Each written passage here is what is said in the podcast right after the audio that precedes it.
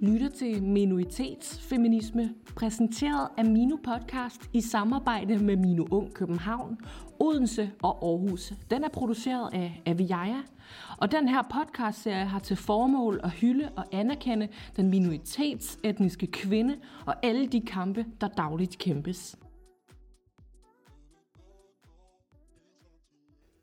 Jeg hedder Netra Sommer. Jeg er 28 år gammel, og jeg er anderledes. Hvorfor er jeg anderledes? Jeg er anderledes, fordi jeg er adopteret fra et børnehjem i Indien. Jeg voksede op med en familie, der ikke havde samme hudfarve som mig. Jeg kom fra en helt anden kultur og havde en helt anden personlighed end mine forældre og min søster. I min barndom voksede jeg op i en familie, der var fyldt med problemer. Vi havde mange konflikter over, at jeg skulle være på en helt bestemt måde.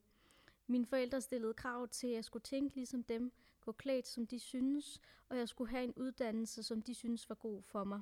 Min søster og jeg er der fem år imellem os, og hun passede på en måde ind i deres liv, fordi hun ligesom var mere borgerlig. Hun tog en uddannelse, som de gerne ville have, hun skulle tage, og hun lyttede til alt, hvad de sagde.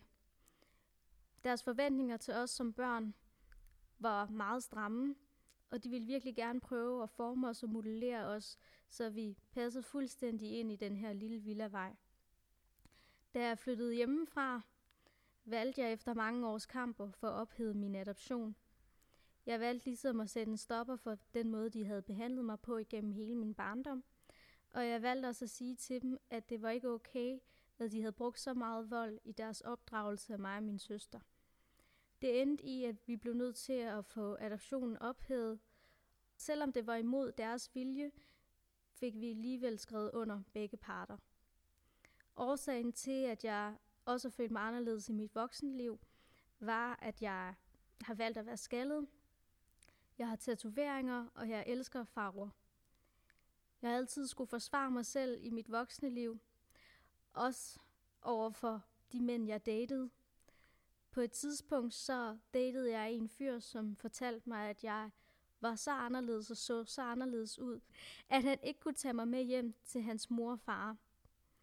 Jeg var også på et tidspunkt på en date med en fyr, som syntes, at det med, at jeg havde en husbåd, ikke var så dejligt.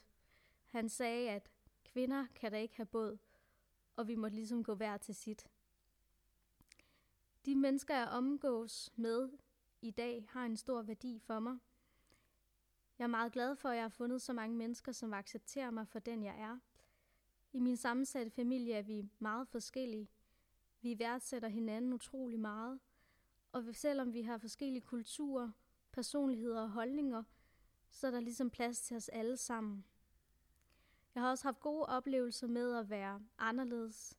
Jeg bliver glad, når folk siger, at det, jeg lægger op på Instagram eller Facebook, er inspirerende for dem, fordi at det gør ikke noget, jeg er anderledes, så jeg har alle mine farver.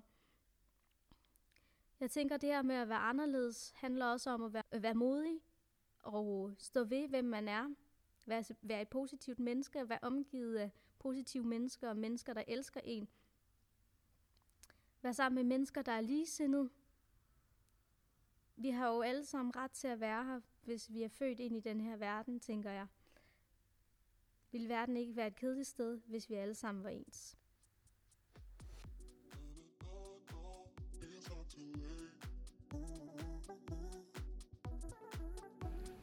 Tak for at lytte med på Minoritetsfeminisme. Vi udgiver et nyt afsnit hver dag i marts måned, så ind og følg med på Spotify og Apple Podcasts. På genlyt!